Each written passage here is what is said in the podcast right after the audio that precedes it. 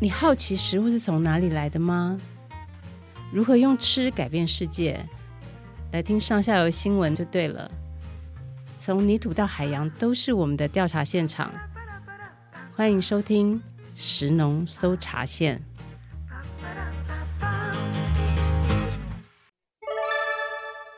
疫情期间，为了配合防疫政策，这集的 Podcast 我们将采用远端连线的方式进行。各位听众，大家好，我是上下游的记者蔡佳珊。今天我们石农搜查线呢，邀请到一位很特别的来宾哦，就是我们在意大利的同事郑洁义。洁义过去在上下游啊，写了很多篇精彩的报道。然后给我们台湾的读者啊带来很多第一手的欧洲的消息，比如说像联合国粮农组织啊 FAO 在罗马嘛，洁义就去到他们开会的现场来做采访，让我们大家知道国际上最新的情势啊，还有带来进步的观念。嗯、呃，欢迎洁义，请先跟大家打声招呼。Hello，大家好，我是杰毅，谢谢嘉山。杰毅现在在意大利哈，而且你也在意大利定居很多年了。去年疫情开始的时候啊，意大利是欧洲第一个爆发的国家嘛，对不对？当时就是听你讲，就是很惨烈，然后资讯混乱，很多人染疫去世。而且你刚好就住在那个疫情最严重的地区哈，你是怎么度过这一年的呢？然后生活上发生哪些重大的改变？都吃些什么东西呢？哈，这些我们都非常的好奇。对于这个意大利的观察，哈，有哪些是可以提供给我们台湾当做借鉴的？那我记得啊，就是以前我常常会听人家说，意大利人跟台湾人很像，就是很热情，然后很注重家庭的关系。那我们台湾就是现在才三级警戒一个多月而已，就已经觉得很不方便了。就是很多妈妈都忍不住要去菜市场，然后阿伯们就很想要去呃打麻将，或者是去庙口泡茶聊天，就跟意大利人喜欢上咖啡馆聊天一样。所以我想，对意大利人来说，这个长达一年的警戒期一定也是非常难熬。所以真的很想了解一下。呃，杰伊，你先讲一下，你来意大利已经几年了？可不可以先跟我们介绍一下你在那边的工作？嗯，好，OK，嗯，我一开始到意大利来，我是到罗马念社会学的博士班，后来我再搬到了就是意大利北部一个叫做贝加摩的城市。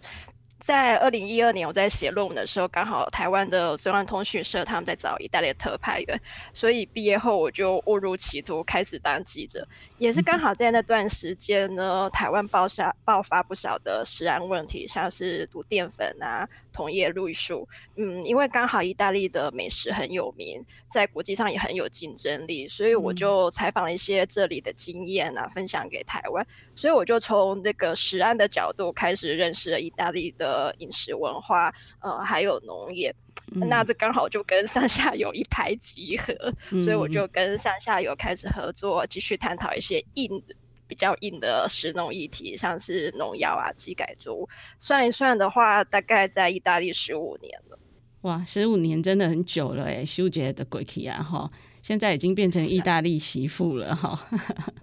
好，哎，你刚刚说你住在意大利北边的这个贝加摩这个城市是怎么样的一个地方啊？贝加莫的话呢，其实我来意大利之前，我也没有听过这个地名。它是位在意大利的北部，一个叫做伦巴底大区，隆巴第亚。这边的话呢，是意大利的经济心脏，最有名的城市就是米兰。嗯、呃，那贝加摩这个城市的话，它的工业很发达，在最早期的时候就是纺织、水泥这些比较传统的产业，后来在最近就是二三十年，它也蛮顺利，就转型到一些高附加值的产业，像是航太啊，或是高级跑车、刹车器、汽车零件。最近这五六年的话呢，嗯、它的旅游业发展得非常快，因为它的古城墙呢是完全保存的，所以有被联合国的文教组织认证。它这边呢也有机场，所以游客很多，嗯、旅游业发展得非常快。嗯、不过呢，另外一方面跟台湾蛮像的，就是意大利也是有南北之间的差异。我在这边这个贝加摩呢。一般被认为就是一个蛮典型的北部城市，像我的罗马朋友就会说贝加摩的人太冷淡了。嗯，所以罗马人比较热情，就是南边一点的比较热情，啊、北边的比较冷淡，对不对？对。嗯，因为我记得我以前去找你的时候，你还住在罗马，然后那个时候你就是常常会讲到说。呃，意大利人很率性，然后火车常常误点啊，然后公务员 办事效率很低啊，每次申请什么证照都要很久这样子，但是又有很可爱的地方，你还算蛮喜欢意大利的，对不对？嗯，说起来我算是喜欢意大利，不过这个跟我的工作应该很有关系，因为我的工作是需要去采访意大利人，嗯、我写的又常常都是深度报道，所以他们要有一定的耐心接受我的严格拷问，这样子。拷问。那在这采访过程里面，他们又愿意跟我这样一个外国记者分享他们的经验，嗯，光是这一点我自己是就觉得也还蛮感激感动的，而且从其中我真的学到了很多。另外一点，假如让我印象很深刻的是，就是他们不止跟你分享好的一面，他们也还蛮不怕家丑外扬的。像是去年疫情刚爆发的时候，一些医生还有一些政治人物接受访问的时候。他们都还愿意坦诚一些就是他们的缺失，还会跟我们讲说，就是呃，你们要回去告诉你们国家这些惨痛的经验，千万不要重蹈覆辙。嗯，不过也就是因为这样子，他们算是嗯，一旦有不少缺点，但是他们也愿意正视自己的缺点，所以他们对一些像是黑手党犯罪组织的研究嗯蛮深入，所以就是他们一些制度呢，就是从。正式缺点开始，例如我之前有采访过这边，就是有食安警察。嗯、那这食安警察，他会之所以有这个制度，是因为他们在一九六零年代左右的时候有一些食安问题，所以他们就设置了食安警察来防止这一个问题。嗯，是。所以我们讲到这个疫情哦，因为我们很想知道你过去这一年是怎么度过的，就是是不是回顾一下去年刚爆发的时候的乱象呢？我记得一开始的时候，你跟我说大家连口罩都不太想戴，可是后来却来了超级大风暴，这样。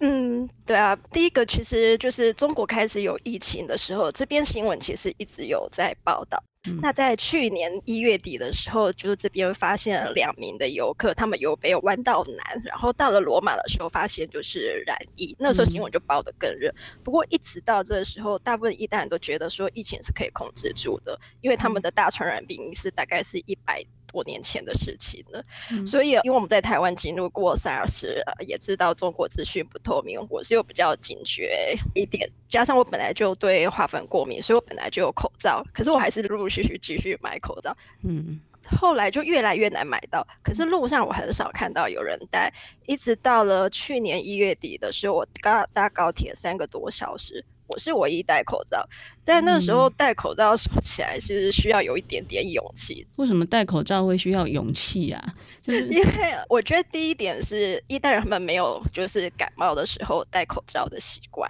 嗯，所以呢，像之前我就是因为过敏戴口罩，常常会问我说：“你还好吗？”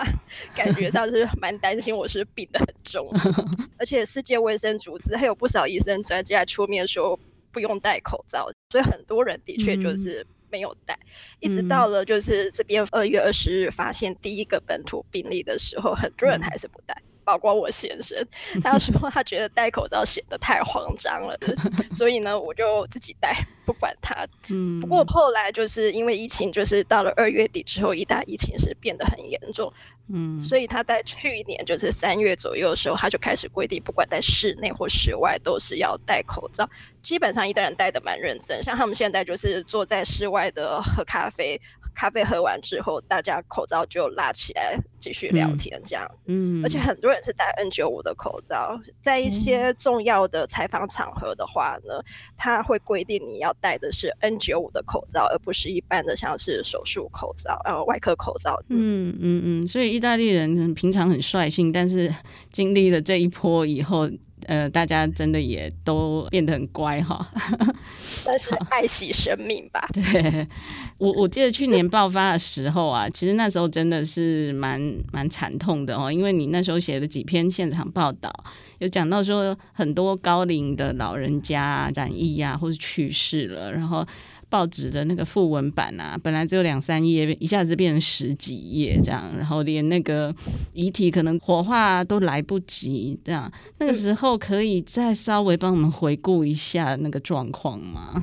呃，第一个就是病毒其实很可能在去年一月或者在更早的时候就已经进入意大利了，可是没有人发现，嗯，所以一发生的时候就是猛爆性的。嗯、另外一个就是，虽然疫情是最早最早是在中国发生，可是。那边提供的资讯非常少，例如像是病毒怎么传播啊，会有哪一些症状啊？例如失去嗅觉、味觉啊，有的人只是皮肤出毛病啊，嗯，无症状感染的很多，这都是后来意大利就是又算是踏着血迹一步一步慢慢摸索出来，就是这个病毒如此难以应付这样子。嗯、况且那个时候不只是没有疫苗，连治疗的方法到底是什么都搞不太清楚，所以医疗人员真的是就是在。战壕里面苦战这样子，嗯，可是这是在医院的方面，另一方面呢，就是这边有一些养老院还有疗养院，他们没有马上就是禁止会客。那这边其实就也造成了感染，因为那边都是比较病弱的老人。嗯，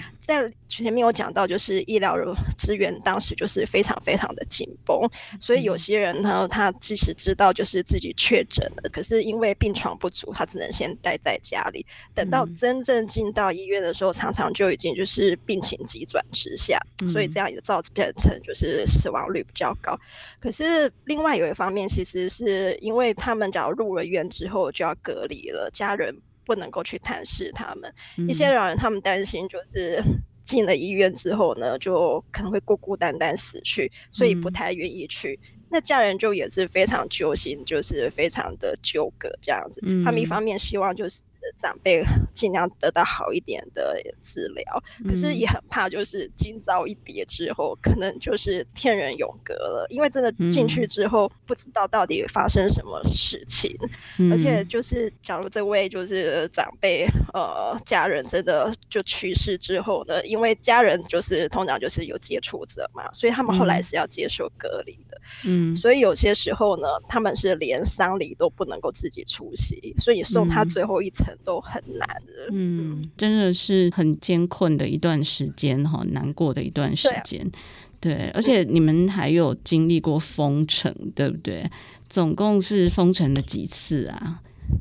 呃，总共是有三次，不过后面的两次跟第一次很不一样，嗯、因为第一次就是我刚刚说的，其实它意大利是中国之外第一个爆发疫情的地方，所以太充满了太多的不确定，所以他为了要就是及时遏制住疫情的话，政府算是就是壮士断腕，下了很重的手。嗯、在第一次封的时候，只有就是你要买生活必需品，像是食物啊、报纸或者。是去看医生的时候才可以出门，而且你出门的时候都要填一张自我声明书，说啊，我是住在哪里，要去哪里，要干什么，嗯，嗯然后准备就是有有有警察来说，你要让他盘查。嗯、后来就是因为一开始一开一开始封得很紧，其实是有一点就是副作用，所以后来我放宽一些，就是像一些工厂，它比较容易就是保持社交距离的工厂，它就先复工，所以可以因为工作而出门。嗯另外，因为小孩子在家会太闷，所以他们又放开，就是让可以带小孩子呃出去，在家里的附近散步这样子。嗯，另外还有一个就是也可以遛遛狗。嗯，遛狗。不过到了第二次、第三次的时候，算是比较惊艳的，所以呢，嗯、中央政府就是比较有弹性，他就制定了二十几个指标吧，像是 Rt 值啊、群聚感染数啊，或者是医疗承载能力，开始划分成就是依那个疫情的严重程度。都划分成红区、城区或黄区。那红区就是最严重的，嗯、基本上呢，就是你的自由活动空间是最小。例如说，基本上红区你是不能够离开你自己住的乡镇市。那中学、高中以上就要改成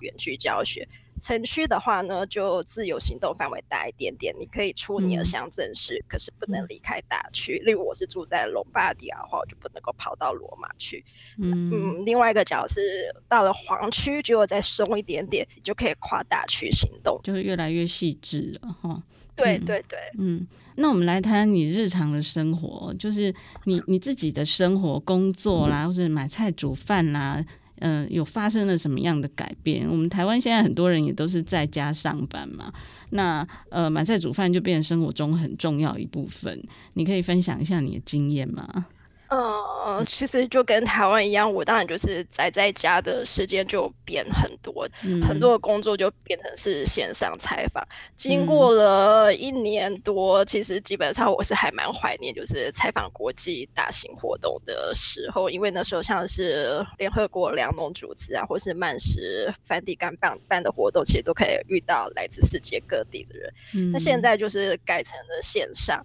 说起来是很方便，可是嗯，我。就少了，就是场边的互动，我就没有什么机会自己去认识人，只能线上听听，没有人与人的连接。嗯、对对对，我觉得这对至少对记者而言，我觉得是一个蛮大的影响。嗯。不过也有一点好处啦，就是意大利它说大不大，说小不小，嗯，面积有台湾的八九倍，而且它南北狭长嘛，所以我从、嗯、呃米兰再到罗马话，光是搭高铁要三个多小时，嗯、所以以前要采访的话，我通常就是呃很早就要起床去赶火车这样，嗯，结果因为现在很多改成线上采访或线上的会议，所以过去一年来我不用早起，所以算是我上国中以来呢。可能睡眠最充足的一年，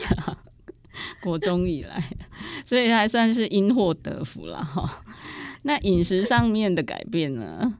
呃，我算是有点特例吧，嗯欸，因为工作关系，我就会到处采访旅行嘛，所以家里就有不少一些我四处搜刮战利品了，像是我有二十几种的豆子。我 还有一些尾鱼啊、鯷鱼的罐头啊、呃，油渍橄榄等，这些都是一些呃很特殊，我觉得很厉害的呃农夫啊、渔夫做的加工品，不是随随便便可以买到，所以我有机会就先买起来了。嗯，后来就是我刚刚说到，就是意大利二月的时候发现一号病人嘛，那那个时候蔬果我多买一些，可是也没买太太多啦，因为就是怕会坏掉啊。不过我是有再多买一些，像是果酱、番茄这样子这一些比较好保存的东西，还有像是根茎类，还有坚果。嗯嗯，另外呢，我自己在家里有种一些什么迷迭香啊、鼠尾草啊、百里香这些香草，那这样子料理的时候，其实调味也就没有什么问题。嗯哼。嗯，假如是肉类的话，就除了把它冷冻起来吃之外呢，其实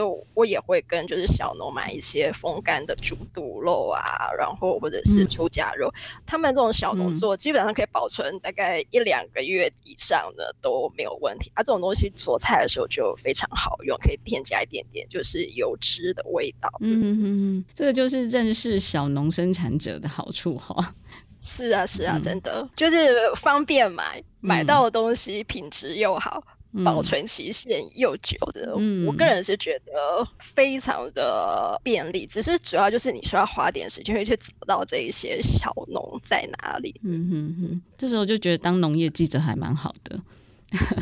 还蛮实用的，是啊。呃，另外一个就是，嗯，嗯，就是因为我刚刚讲过嘛，就是因为我的采买习惯跟一般人比较不一样，所以我是呃那个新闻现场，就是新闻很热，什么一旦人在超市抢货，那个我个人是没有。经历过的，不过我在可能要封锁之前，我也是有去买冷冻蔬菜的，可是最后其实没有用到，因为其实即使意大利就是我说第一波最严格封锁的时候，就是生鲜蔬菜其实也都买得到，没有什么缺货的问题，而且这边就是管的最严、封锁最严的时候，就是超市的食品部、蔬果店、面包、肉这些卖食物的都是开门的，嗯，就像我刚前面讲到，填好声明书之后。还是可以出门去买菜的，嗯嗯嗯。可是我们现在台湾就是大家不太敢出门买菜啊，就是怕市场人很多嘛，所以改成买蔬菜箱。可是蔬菜箱又遇到那个宅配大塞车这个状况啊，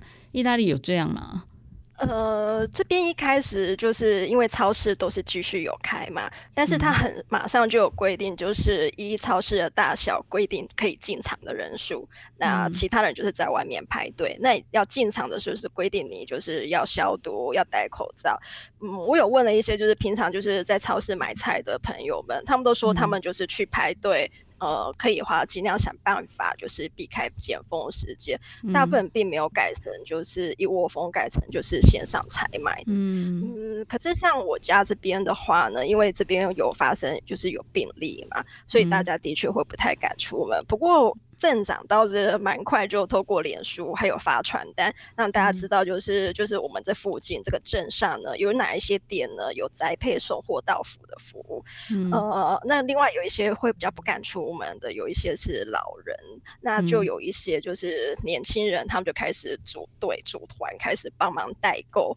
还有一些义工就会送货到家。嗯，嗯，假如是我的话呢，因为就是就是我说我我常我通常是跟小农买。菜嘛，嗯，啊，我常我通常买就是蔬菜蔬果的这个小农是住在呃农场位在就是我家的二十公里之外左右，嗯，嗯，那个时候因为农夫市集不能开，所以他很快就开始改成就是做栽培，嗯，他就是每个礼拜呢，他会 email 给我们他的蔬菜箱有哪一些菜色，嗯，有的有一种呢就是里面通通都是蔬菜。嗯、另外一个呢，就通通都是水果，或者是有蔬菜呢，有水果混合在一起的。嗯、然后呢，每一种呢又有大箱跟小箱可以选。嗯嗯，所以这个呢，我觉得是也算是蛮有意大利的特色。就是我刚刚有讲到，其实我住的地方贝尔加莫，它这个工商业很发达的地方。可是意大利它的城乡关系其实很紧密，你一出了城市，旁边就有很多的乡村。就不只是像贝港嘛这种中心城市，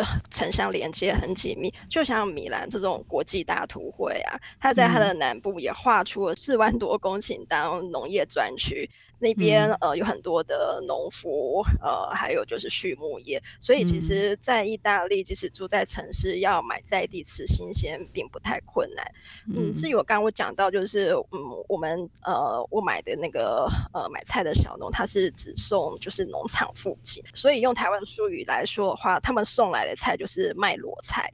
他们送来没有包装，基本上它其实也不是呃蔬果箱，它是蔬果篮，他们是放在通风的那个塑胶篮子，不是木头篮子送来啊，里面就是蔬菜水果就放在这个篮子里面，然后把这些。菜拿出来之后，隔一个礼拜我就把这些篮子啊，就再还给他们，所以也比较没有就是、嗯、呃纸纸箱缺货的问题。嗯、而且他们有时候送来的东西呢，有一些是我不认识的菜，嗯，嗯我觉得这也还蛮蛮有趣的，因为呃就可以认识不一样的菜，不是老是吃我认识的而已。而且神奇的是，通常小农也知道这些菜呢是一般人比较不认识的，他们还会附上食谱教我们要怎么煮。所以像这样子，我就认识一个菜叫做什么神父的胡子。啊，他们就跟我们说，就是就是水煮之后加一点橄榄油，挤一点柠檬汁、蒜末，嗯，这样就蛮好吃。神父的胡子，哎呀。觉 得 就是大胡子是长胡子 哦，所以吃下去会有一种神圣感。好，那你、嗯、你自己通常你都做什么菜色啊？哎、欸，有的话，呃，假如是就是简单一点的话，其实就是做面食嘛。嗯、那我之前有讲到，就是我有准备一些坚果，像是核桃啊、松子、杏仁这种东西，是你搭一点橄榄。或者是、嗯、呃那个油脂的体育，其实就可以，你再加上番茄，其实你就可以变化出蛮多的面食的酱料。嗯、假如真的一定要走省吃俭用路线的话，就是你把柠檬皮刨一刨，加上奶油，嗯、还有就是帕米加诺的那个干酪，哎、嗯，拌上面条，那个味道吃起来还有一点那种柠檬蛋糕面的感觉。但是就是比较简单，就是面食的。嗯，就是就是意大利面，但是是各式各样的口味的意大利面这样。那你要煮几人份啊？是每餐都要煮吗？因为我最近也是煮到有点疲乏了。我想台湾应该很多主妇啊、主夫啊，大家也都已经煮到没灵感了这样。这点我觉得在意大利倒是还好，因为嗯，嗯，就跟台湾很像。我先生就是呃，从去年疫情爆发之后，他就是改成就是在家远距上班，嗯、所以我在家里就多了一个同事。所以在以前就是准备晚餐之外，现在就变就是要多煮一顿午餐。一开始的时候就觉得有点烦，就多一个人在家要多煮一 餐。不过后来我就发现他的专长嘛，因为他是工程师，切菜也非常的精准，蛮像是。里有人肉切菜机，我想我就发 让他发挥所长。那因为我要多煮一餐，那就让他多切一点菜，那这样子 就均衡起来，就没有什么好抱怨的。嗯，不过除了刚刚我讲的，就是那个意大利面，意大利面当然就是每餐煮嘛，吃起来才比较呃。来劲这样子，不过我也会做一些菜色，就是煮一次你可能可以吃个两三次，像是炖肉啊、炖豆子、炖蔬菜，还有咸派。咸派其实一次做起来蛮大一坑的，其实你可以吃个两次。嗯嗯，不过因为。嗯，就是菜色，这意大利人还蛮还蛮会变的。我会买就是这边的食谱杂志，那那个食谱杂志就会 不断的翻新一些花样啊。因为有家里刚好有那个人肉切菜器，嗯、所以我就 呃人尽其才。那一阵子我就也会比较常尝试一些做不一样的菜色。嗯，不过除了就是自己煮之外呢，就是其实第一波就是最严的三个礼拜之后。政府就开始开放餐厅啊、披萨店啊，是可以做外送。后来再开放一点，就是也可以做外卖。嗯，嗯，因为我们也不希望，就是我们本来很喜欢的一些餐厅啊，或者是披萨店会倒掉。嗯，所以在我们许可的状况之下，我们就会也会尽量订餐，就是订附近的，不是远远处送来的。所以其实基本上去年一年以来，我们可能就吃馆子的几率。嗯，还提高了一些。嗯，感觉你们家吃的不错，就是吃的比以前好。我觉得。的确是吃的还不错，不过就是说，我觉得就是虽然在疫情间其实是有病毒威胁，是蛮有挑战的。可是因为意大利的城乡关系蛮紧密，而且通常其实有蛮多不错的小馆子，所以嗯，就是大家互相合作的话呢，是可以找出一个调试之道，一起共度难关的。嗯嗯嗯，对，就是餐厅真的是受到很大的影响哈。你也有写到说。意大利的餐馆在疫情中这个求生存的文章，这些餐厅到底是怎么转型？你可以再跟我们分享一下吗？有点不幸的呢，可能有一些呢，嗯、他们也许就没有转型，就是关门了。像去年底统计的话呢，嗯、有三万家意大利的餐厅关门，因为有一个很大影响，就是意大利他们是非常依赖就是游客嘛，而且很多是国际游客，嗯、所以当你观光业断掉的时候，其实有一大块专门做游客的餐厅，其实就真的很难以为继。嗯、假如我自己观察的话呢，能够撑下来。的大概主要是中高档的餐厅，有着一定的忠诚度的客户支持。另外就是、嗯、呃资本比较雄厚的这些连锁餐厅。嗯嗯，到了现在，就我刚刚讲，意大利它是分级嘛，什么红、橙、黄慢慢开放，所以等到餐厅可以开门，像现在是可以开门的时候呢，意大利怎么还还是有规定，嗯、每一桌可以坐几个人。桌子跟桌子桌子之间要保持多少距离？所以，嗯，每一家餐厅它可以迎客的人数就没有办法像过去那么满。所以，那些过去不要走是人多取胜来把价格压低的这种餐厅，现在没有办法坐这么多人的时候，它就算可以开门，常常就是也不太能够赚钱。嗯嗯。刚刚讲到说他们就是要怎么应对的时候，就是尤其是在封锁期的时候，嗯、因为可以外送或者是外卖，嗯、可是他们外送外卖的话就不能够照以前的菜单，例如说像是呃白酒蛤蜊面，你在餐厅热热吃的话就很弹牙，嗯，很好吃。可是 要是送到家的话，它就整个糊掉了，对、嗯，就不是那个味道这样子，所以他们就要改变到底送到家里可以做什么，例如说饺子。或者是咸派、千层面，或者一些炖肉，可能就送到家的话也还可以。他们就改做这一种的。不过他们就算厨师改成做外送或者外卖。嗯，他们也不太是就是要送一个便当来你家而已，他们通常就希望继续还是拉住跟客人之间的人际关系，而不只是是卖你一个冷冰冰的产品。所以他们有的人就会嗯拍影片，你可以在线上看啊，原来大厨是这样煮饭的，原来煮菜煮饭有这一些技巧。有的就是用熟面的，然后跟你讲说哪一个食材要先加热，要怎么加热，呃，然后呢这些菜你准备好之后，基本上可能要怎么摆盘。这样就是他们虽然是送给你是一一盘食物，但他们希望就透过这食物呢，还是继续拉住跟人之间人跟人之间的互动关系。嗯，有一些餐厅呢，可能就是在这疫情中，反而就是抓到其实哎，外卖其实也可以是可以做的一个产品。可以做出一点特色，嗯、所以有一些人就会把厨师搭配好的食材包装起来，然后让大家可以带回家煮。嗯、那等于就是，嗯，除了在餐厅用餐呢，他们又开发了一种新的产品。诶，所以餐厅改做外卖，或者是他就卖这个半成品，然后让客人再自己去组合嘛，哈，这是蛮好的点子。诶，就算呃危机就是转机吧，对不对？大家可以学习这些菜的做法，然后也会知道说吃到这些料理不是一件理所当然的事情哈。那我很好奇哦，就是意大利在这一年来啊，整个食农领域发生什么变化？你记者的观点是怎么样？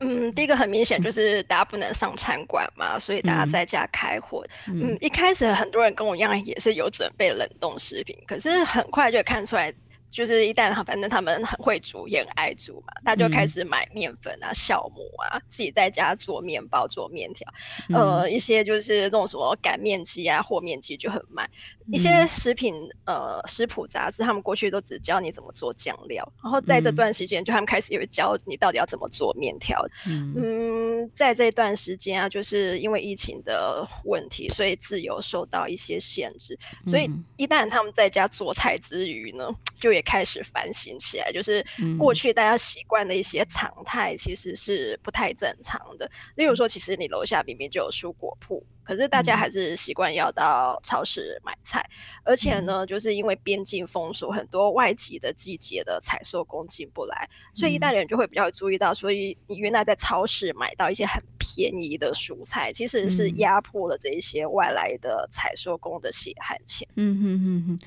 所以感觉意大利人真的很愿意承认错误，然后反省哎。不得不啊，哦、那台湾这边我们也是在想，就是到底可以在这波疫情里面学到什么？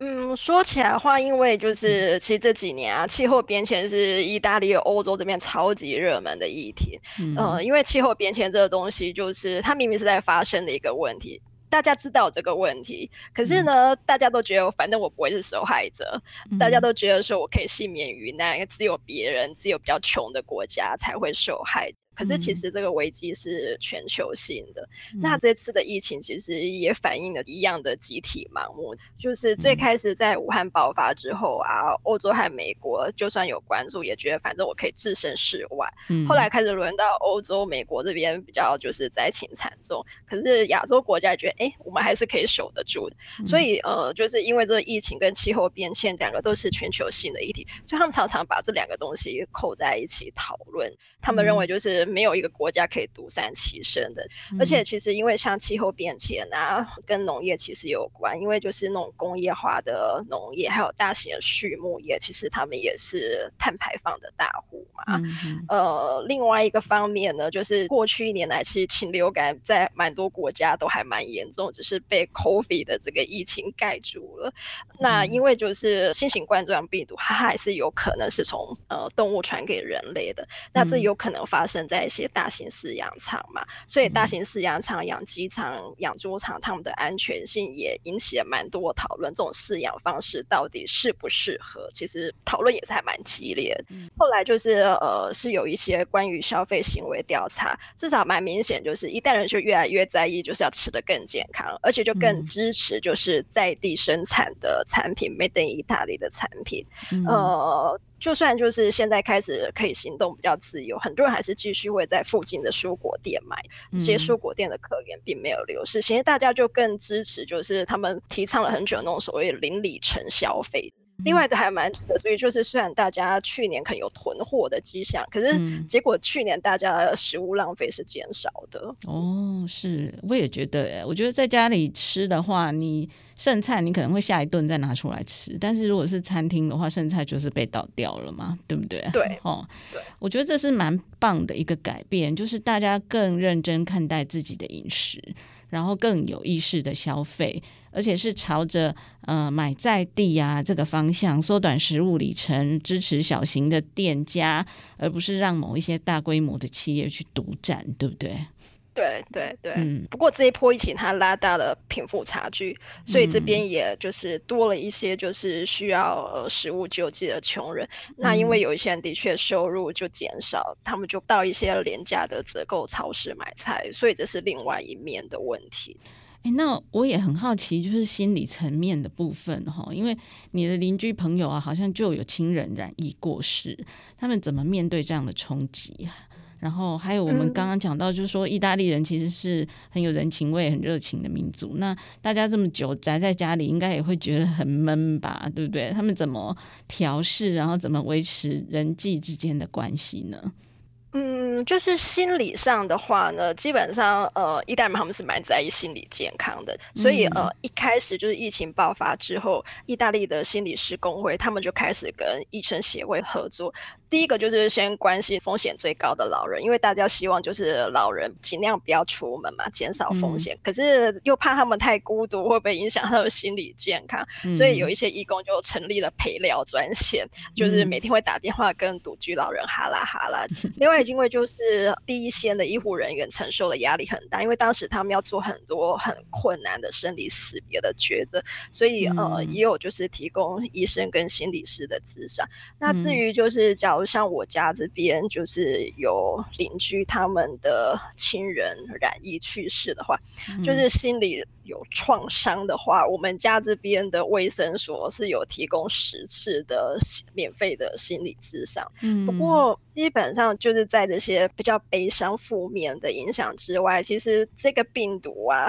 嗯，让蛮多意大人就觉得说，其实生命蛮无常的，然后可能会稍微排列一下生活、生命里面不同的优先顺序吧。嗯，至少在我的朋友群里面，我就觉得其实蛮多人就会说，其实意识到其实家人亲人的重要性，然后可能家庭关系更和谐一点吧。嗯嗯嗯嗯嗯。是，就是大家其实距离反而拉近了。嗯、对对对，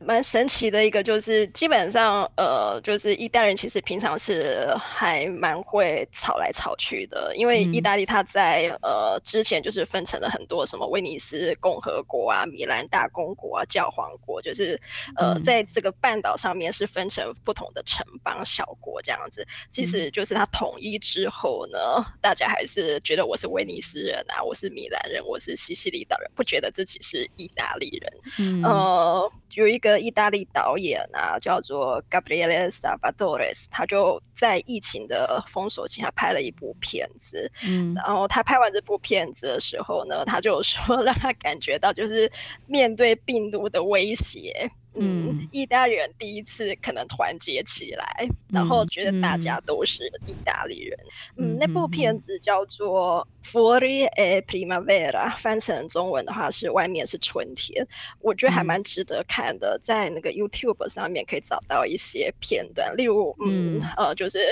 他有拍到像是妈妈把小孩子拖出来，让他要远距教学啊，或者是有两个女孩子，她们各自在自己的家里屋顶，然后中间隔了一条街，然后两个人这样对打网球。打网球，我觉得反应就是 一代人其实。还蛮能够苦中作乐的，就是要挑战，就是说两个人在屋顶打网球，然后球都不能掉下去。至少我看到的片段都没有掉下去，好厉害。好，那现在意大利还是警戒状态吗？就是你们那边有打疫苗了吗？有有有有有，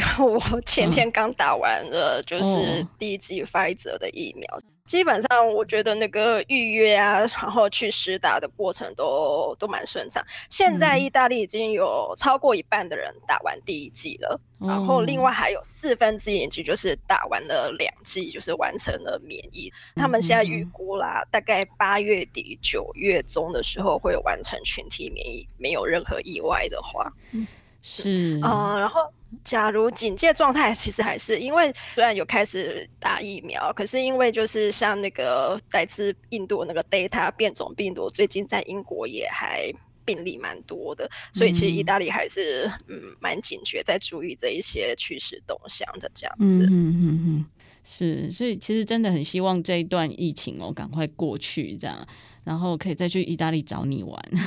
你也可以回到台湾来，这样。那我觉得疫情也是让我们借着这个机会看见了很多以前没有看见的事情，比如说煮饭原来这么重要，还有呃产地发生什么事情，我们以前可能都不太了解，但是现在因为呃订了蔬菜箱，所以就建立了一个新的连结。还有刚刚杰毅讲的，因为疫情限制了行动的自由，所以意大利人还做了很多的反省哈，包括消费习惯要多多支持在地，还有思考。气候变迁的议题啊，哈，那我觉得，因为这样的一个非常时期，大家反而有时间停下来想一想，然后可能呃，身体上面是保持着安全距离的，可是心理上面的距离反而是更紧密的，哈。那我觉得这一段时间的机会其实很难得哈。如果我们往好的方向想的话，就是讲。呃，不管是像杰义说，终于有时间可以睡到饱哈，然后跟先生一起切菜煮饭，那也刚好有这个机会可以呃想一想生活中的优先顺序到底是什么。好，那非常谢谢杰义今天带来这么详尽的分享，也谢谢听众朋友们，请大家听完以后呢，帮我们填写一下问卷，然后按一下评价，呃，留言告诉我们你的想法哦。我觉得大家的建议哈，真的是我们进步很重要的动力。那我们下一集见喽。呃，哎，杰义，那个意大利文的再见怎么说啊？最简单就讲悄悄就好了。悄悄，悄悄哦，好可爱哦。好，悄悄，悄悄。以上内容是由上下游新闻团队制作。我们是一个线上媒体，特别针对农业、食物跟环境制作每日新闻与深度的调查报道。欢迎大家上网搜寻上下游新闻市集。